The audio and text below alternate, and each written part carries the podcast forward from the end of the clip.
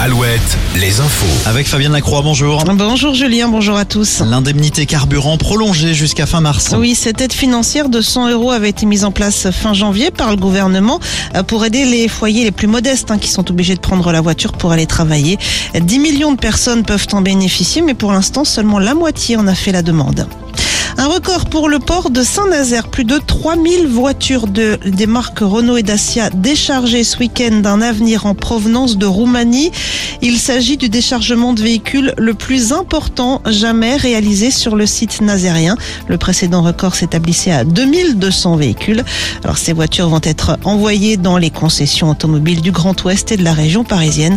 Plus d'infos sur notre site internet alouette.fr. Les débats sur la réforme des retraites ont repris cet après-midi à l'Assemblée nationale. L'examen en première lecture du projet de loi doit se poursuivre jusqu'à vendredi soir. Le texte partira ensuite au Sénat. Les syndicats, eux, appellent à faire du 7 mars une journée France à l'arrêt. À la télé, fin de programme pour Salto. La plateforme lancée en octobre 2020 par TF1, France Télévisions et M6 pour concurrencer Netflix n'a pas trouvé son public.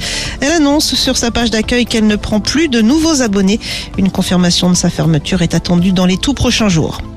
Les sports avec du foot ce soir, Concarneau joue à Nancy pour le compte du championnat national. Et puis en rugby, deux jours après la défaite des Bleus face à l'Irlande, Winnie Antonio pourrait être sanctionné. Le pilier du stade Rochelet et de l'équipe de France sera entendu mercredi après son plaquage sur un joueur irlandais qui lui a valu un carton jaune samedi. Les Bleus qui seront de retour le 26 février pour affronter l'Écosse au Stade de France.